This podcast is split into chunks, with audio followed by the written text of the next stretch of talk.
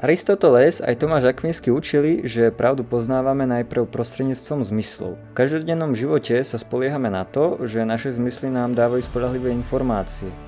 Ale čo ak to tak nie je? Čo ak žijeme v ilúzii, alebo sme niekým klamaní? Alebo čo ak je toto všetko len sen alebo počítačová simulácia? Filozof zo 17. storočia René Descartes povedal, že svojim zmyslom nemôžeme dôverovať, pretože nás raz alebo viackrát oklamali, nemôžeme sa na ne sporahnúť ako na istý základ poznania. Možno snívame a tento zdanlivo skutočný svet je iba svetom sna.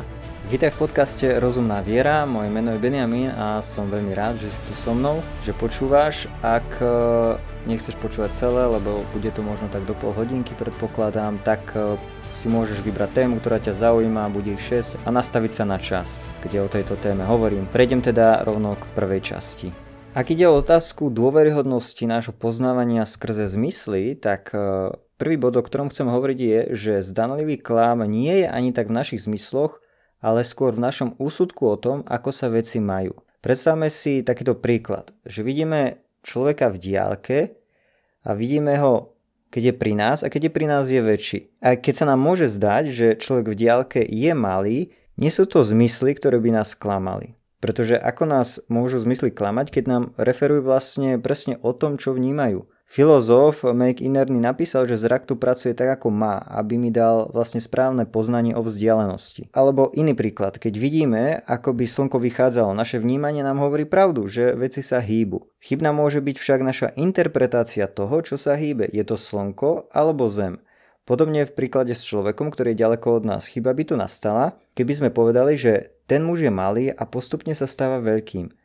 Chyba je tu v úsudku a posúdení nášho vnímania, nie v zmyslovom vnímaní. Naše vnímanie nám nedáva dôvod myslieť si, že svet je ilúzia. Je pravda, že jestvujú optické klamy, ale sú to klamy len preto, lebo vieme, čo je pravdivé. Iný zmysel prekoná oklamaný zmysel alebo náš rozum zistí príčinu. Ďalej by som povedal, že často nás danlivo klame len niektorý zmysel. Napríklad, ceruska v pohári sa zdá byť zlomená, ale my vieme, že to tak nie je. Môžeme zistiť pravdu tak, že použijeme iný zmysel, konkrétne hma. A rozum vyhodnotí, čo je pravda. Čiže niektorému zmyslu musíme dôverovať. A napokon dôverujeme svojej predošlej zmyslovej skúsenosti. Napríklad vieme, ako vyzerá do, dospelý človek a teda ak ho vidíme ako malého v diálke, stále vieme, že je dospelý. Hej, respektíve, že stále vieme, že nie je taký malý, ako sa zdá. Ak by sme nemohli vôbec veriť našim zmyslom, tak by sme nevedeli, že daný človek má normálnu veľkosť, aj keď je pri nás a dotkli sme sa ho, alebo či vôbec existuje. Buď by sme si možno mysleli, že zmenil veľkosť a tvar, alebo že jeho veľkosť alebo existencia je len ilúziou. Podobne s príkladom s ceruskou. Po vytiahnutí z vody by sme ju vnímali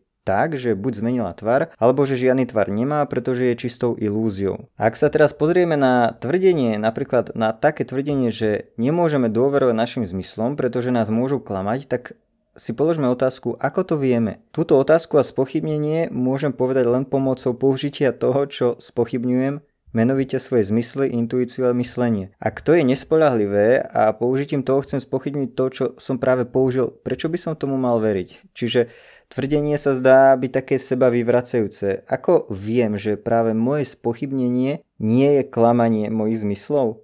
Čiže aby sme mohli spochybniť dôveryhodnosť našich zmyslov, musíme ich najprv použiť. To isté platí pre náš rozum či logiku. Aby sme spochybnili logiku, potrebujeme ju použiť. Musíme použiť to, čo spochybňujeme. Keď však spochybníme naše myslenie, Nemáme dôvod brať akýkoľvek argument vážne vrátane spochybnenia nášho myslenia a logiky. Ralph McInerney poznamenal, že Descartes musí dôverovať svojim zmyslom, aby o nich mohol pochybovať. Čiže e, túto prvú časť by som uzavrel možno tak, že, že zdá sa, že nemôžeme našu epistemológiu, čiže to, ako veci spoznávame, poznávame, čiže nemôžeme naše poznávanie začať s tým, že všetko spochybníme, pretože sa zasekneme v tomto seba vyvrácajúcom sa modeli a skeptickom scenári. Potrebujeme jednoducho začať s niečím, od čoho sa možno odraziť. Napríklad s tým, že naše poznávacie schopnosti, myslenie a zmysly sú aspoň vo všeobecnosti spolahlivé. Po druhé, eh, teraz prejdem konkrétnejšie k tej téme sen alebo simulácia. A začal by som jednoducho tým, že dôkazné bremeno tu nesie ten, ktorý popiera realitu, pretože prečo by som mal spochybniť moju alebo našu všeobecnú skúsenosť a vnímanie o tomto reálnom svete. Je to podobné ako pri posudzovaní, či existujú objektívne morálne hodnoty. Naša morálna intuícia je tak silná, Napríklad, že týra deti pre zábavu je vždy zlé, alebo že láska je lepšia ako sadizmus. Že je na človeku, ktorý popiera existenciu objektívnych morálnych hodnôt, aby zdôvodnil a niesol dôkazné bremeno, aby on zdôvodnil, prečo by som mal veriť jeho tvrdeniu. Pretože neprestanem popierať objektívnu realitu len preto, lebo niekto povie, že žijeme v Matrixe, áno, tak ani tu neprestanem popierať objektívne morálne hodnoty len preto, lebo niekto povie, že morálka je relatívna. Treba jednoducho uviezť dôvody, prečo by som túto skúsenosť a intuíciu mal spochybniť. A tak aj tu, e, skeptik nesie dôkazné bremeno, prečo by som mal spochybniť e, objektívnu realitu alebo existenciu objektívnej reality, v ktorej žijeme. Ďalej by som poznamenal, že táto teória snívania, ak by sme ju tak mohli nazvať, je inkoherentná.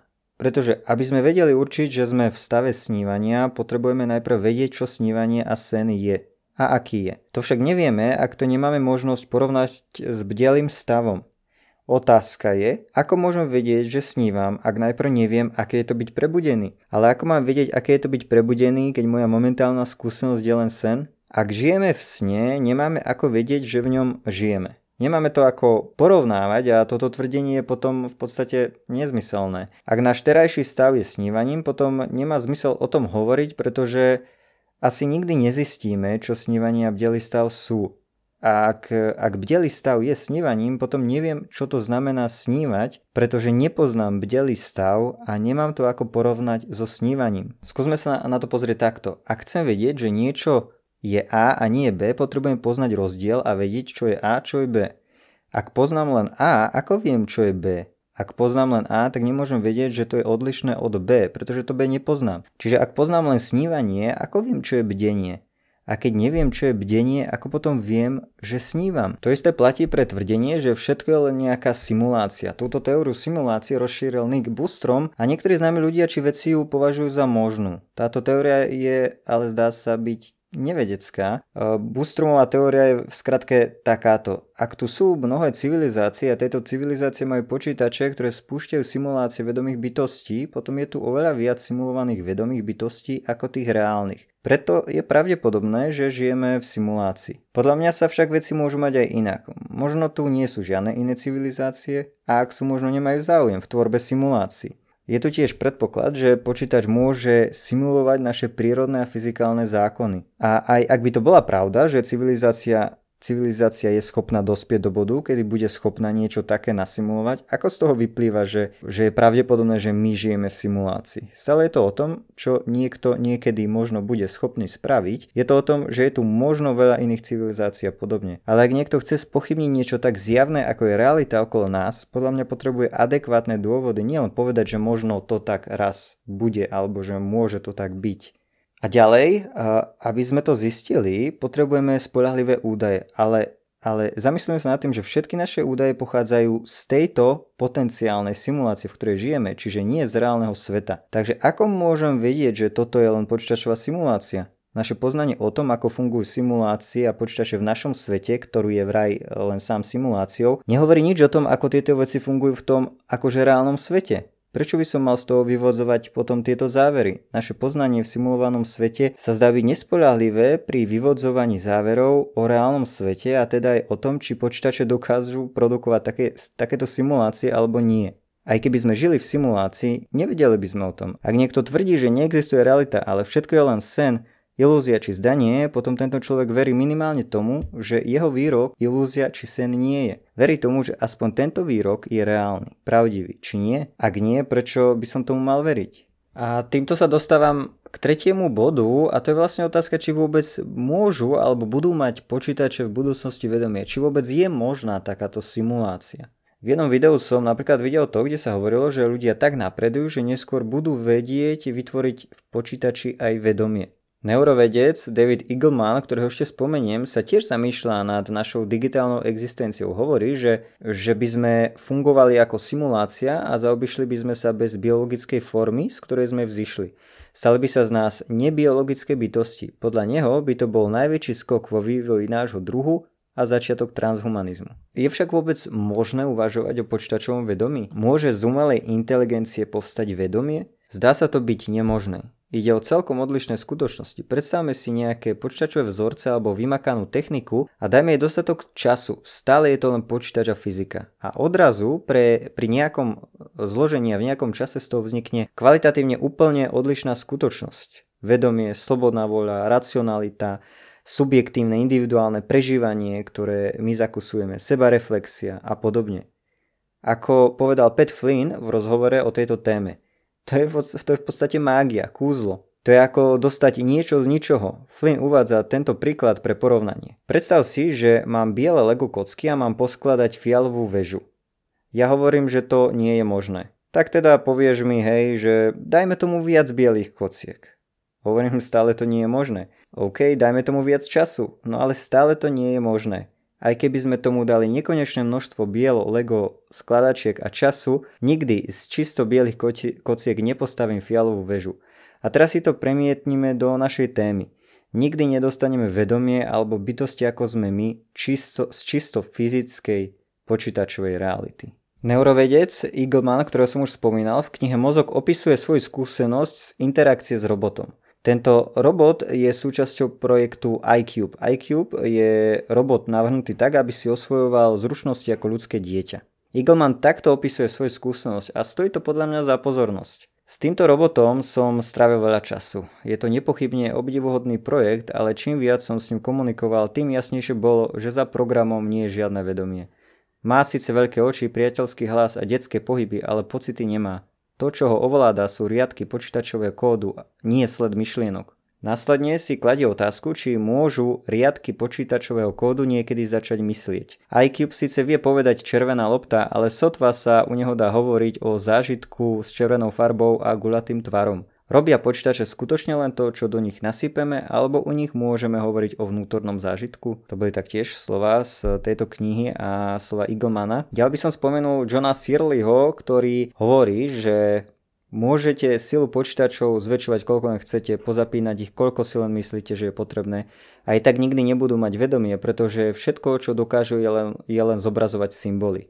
John Searle použil známy, alebo teda tzv. argument čínskej izby, ktorého pointou je poukázať na to, že umelá inteligencia je stále len program. Chýba mu porozumenie slova, čiže to, čo máme my ľudia. Počítač bude a vie zobrazovať a manipulovať len so symbolmi podľa toho, ako je nastavený. Nebude však tomu chápať, nebude si spájať veci. Umelá inteligencia je umelá, veď je to v jej popise. Umelá inteligencia vlastne nie je inteligencia, dá sa to tak povedať. Ona nie je súčasťou živých tvorov, ako je to u ľudí. Ide teda o porovnanie hmoty a živého tvora.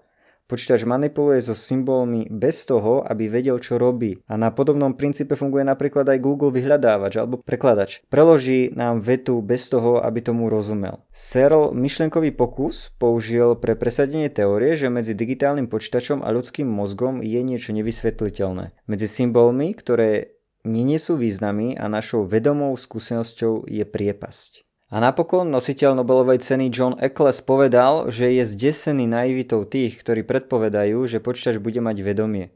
Môžeme si tak uvedomiť, že vedomie nie je to isté, čo správanie. Ak aj počítač alebo robot nejako koná alebo bude konať, to neznamená, že má vedomie. Neznamená to, že je živý tak ako my. Za celou teóriou simulácie sa teda podľa mňa ukrýva akási filozofia materializmu, čiže že všetko je redukovateľné na matériu, na hmotu.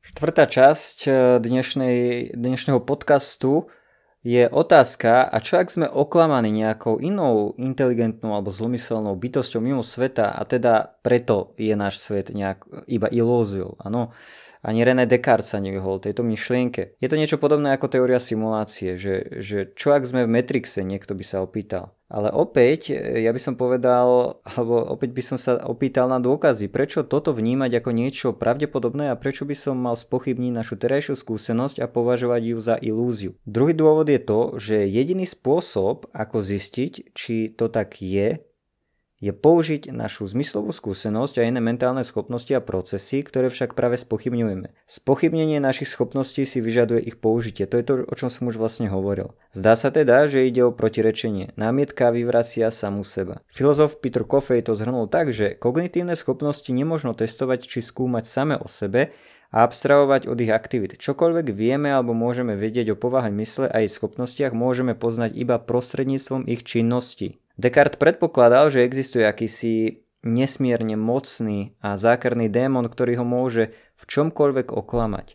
Takto sa tento filozof zmietal v pochybnostiach o všetkom a ne- nestal na pevnej pôde. Ale ak tu je niekto, kto nás ovláda alebo klame, tak nie je pravda, že akýkoľvek argument, ktorý vznesieme, môže byť taktiež iba ilúzia alebo klamstvo? Ako by som mal vedieť, že práve tento môj argument nie je ilúziou, ale pravdou? Je teda realita objektívna? O pravde som hovoril hneď v prvom podcaste a plánujem niekoľko ďalších, napríklad e, reakciu na výrok To je pravda pre teba, ale nie pre mňa čiže akúsi kritiku globálneho relativizmu. Pripravujem tiež časť o tom, či je možné žiť v morálnom relativizme a čo, aké, aké to môže mať dôsledky. Ďalej e, pripravujem časť o odpovediach na niektoré argumenty v prospech relativizmu, napríklad, ak je to objektívna pravda, prečo sa toľko ľudí na nej nezhodne. Toto skeptici zvyknú používať skôr v limitovanom kontexte, napríklad v kontexte dôveryhodnosti náboženstiev, hej, ak e, je pravdivé jedno náboženstvo, prečo je ich tu toľko veľa. Alebo e, v kontexte objektívnych morálnych hodnôt, hej, ak sú niektoré hodnoty objektívnej morálky skutočné, tak prečo sa kultúry a ľudia na tom nedokážu zhodnúť? Tiež pripravujem časť so zamyslením, či je netolerantné povedať, že sa niekto míli. No jednoducho je toho dosť. Ak ťa zaujíma niečo konkrétne, daj mi vedieť, čo by si chcel alebo chcela počuť skôr. Prejdem však teraz už k veci. Realita je to, čo je alebo čo existuje. Ak je niečo pravdivé, tak to zodpoveda tomu, čo je alebo čo existuje. Korešponduje to s realitou. Čiže pravda zodpovedá realite. Pozrime sa na niektoré výroky, ktoré toto možno spochybňujú. Napríklad na tento výrok. Sami si utvárame vlastnú realitu. Hej, to je len tvoja realita, niekto by povedal. Ak tomu človek verí, tak verí potom, že minimálne jedna z vecí ľuďmi, ľuďmi vytvorená nie je. A to je nesporná skutočnosť, že všetci môžu utvárať svoju vlastnú realitu. Ďalej, názor. Pravda je to, čomu úprimne veríme. Ja by som povedal takto. Poznáme veľa vecí, ktoré zostanú nepravdivé alebo pravdivé, správne alebo nesprávne, bez ohľadu na to, ako úprimne ich niekto za správne či dobré považuje. Napríklad 2 plus 2 bude vždy 4. Ani úprimný rasizmus nespraví z rasizmu dobrú vec. Áno, musíme teda rozlišovať medzi pravdivosťou určitej viery, čiže 2 plus 2 je 4, a medzi vierou samotnou. Nemusím tomu veriť, ale to neznamená, že 2 plus 2 prestane byť 4 ale ja tomu veriť nemusím. Čiže veci sú pravdivé či nepravdivé nezávisle na tom, či im veríme alebo nie. Ani minulosť napríklad už nezmeníme. Hej, môžeme ju popierať, alebo ju môžeme prijať. Pozrime sa na niektoré iné tvrdenia. Napríklad, realita je tvorená silami, ktoré sú mimo našu kontrolu. Samozrejme, súhlasím s tým, že aj keď by sme chceli, nikto z nás nie je asi úplne 100% objektívny, pretože nie sme stroje a rôzne vplyvy, či už kultúrne, rodinné zázemie, to, čo sme sa naučili, nejaké dedičné vplyvy a tak ďalej. Sú tu rôzne vplyvy, ktoré majú na nás e, vplyv, ale myslím si, že aj tak môžeme dosiahnuť istú objektivitu. A poprieť možnosť akéhokoľvek pravdivého tvrdenia či objektivity znamená vyhlásiť práve toto tvrdenie za pravdivé a objektívne skutočné. Čiže znamená to, to ako keby som povedal, že je objektívnou pravdou, že nič nemôžeme považovať za objektívnu pravdu. A tu už vidíme ten zádrhel. Tí, ktorí tvrdia, že sme úplne determinovaní, v skutočnosti neveria, že sa to týka ich samotných. Ak niekto povie, že naše myšlienky sú, výsled, sú len výsledkom kultúrnych a dedičných vplyvov, potom aj toto jeho tvrdenie je len výsledkom týchto vplyvov a je rovnako determinovaný ako tí, o ktorých to tvrdí. Ak sme však úplne determinovaní, tak tu nie je racionality, ak som spomínal v 17. časti podcastu. Ak prostredie, kultúra a dedičnosť je to, čo určuje naše myšlienky a konanie, nemáme potom ako zistiť, ktoré tvrdenie je pravdivé. Zdá sa teda, že istá objektivita je nevyhnutná a tí, ktorí to popierajú, považujú samých seba za výnimku zo stanovených zákonitostí. Napríklad genetik a nositeľ Nobelovej ceny Francis Crick hovorí, že my, naše radosti a smutky, spomienky, pocit osobnej identity a slobodnej vôle nie sú v skutočnosti ničím iným ako obrovským zhlukom nervových buniek a pridružených molekúl. Čo však Krikovi uniká je to, že ak má pravdu, potom aj jeho kniha a tvrdenia nie sú ničím iným ako len obrovským zhlukom nervových buniek a pridružených molekúl. Zdá sa, ako keby Krik vnímal seba ako výnimku, že u neho to neplatí, že on týmto silám nepodlieha a domnieva sa, že Konkrétne jeho nervové bunky a molekuly nemajú nič spoločné s jeho osobnými závermi. Paul Kopen vo svojej knihe Je všechno opravdu relatívne, uvádza aj iné príklady. Hej, nie je to dlhá knižka, dá sa myslím, že stiahnuť na nete, takže odporúčam. Čiže uh, záverom tejto piatej časti tohto podcastu je to, že determinizmus buď protirečí sám sebe, alebo v skutočnosti nehovorí vôbec nič. Je to neuveriteľné, ale je to posledná časť, šiesta časť a to je otázka. Je možné vlastne o všetkom pochybovať? Poďme sa na to pozrieť. Ak skeptik povie, že ja o všetkom pochybujem, potom musí pochybovať aj o tom, čo tvrdí, čiže o tom, že on o všetkom pochybuje. Ak mám byť úplne skeptický, tak by som mal byť aj skeptický voči takémuto skepticizmu, či nie? Čiže vlastne by som tvrdil, že pochybujem o tom, že o všetkom pochybujem. Potom by sme mohli pokračovať a povedať, že aj pochybovanie o svojom pochybovaní by sme mali spochybniť a zároveň pochybovať aj o tomto pochybovaní a tak ďalej. Ale dáva toto nejaký zmysel? Nemusí sa tá latka niekde predsa zastaviť? Pri nejakej pravde, ktorú príjmeme, napríklad, napríklad aspoň taký princíp neprotirečenia. Ak by som aj o tom pochyboval, mohol by som povedať, že ja práve teraz existujem, ale zároveň aj neexistujem. Ale dáva to zmysel? René Descartes sa zmietal vo viere pochybnosti o všetkom a tento skepticizmus mu ako keby znemožnil poznávať pravdu ale aj on dospel do bodu, kedy o niečom nepochyboval, a to o vlastnej existencii. Aby o nej mohol pochybovať, musí najprv existovať. Hej, poznáme jeho výrok. Myslím teda som. A táto istota mu pomohla nastúpiť na cestu späť k poznaniu. Aj skeptici snažiaci sa pochybovať o všetkom sa zdá nejaké premisy príjmajú, aby mohli adekvátne o všetkom pochybovať. Minimálne asi nepochybujú o tomto svojom skepticizme, inak by ho neprijali. Ak by skeptik povedal, že si je istý tým, že o všetkom pochybuje, potom je tu minimálne jedna vec, o ktorej nepochybuje. Menovite to, že on o všetkom pochybuje. Ale potom by nebola pravda to, čo tvrdí, pretože nie je pravda, že on o všetkom pochybuje, pretože o tomto fakte nepochybuje.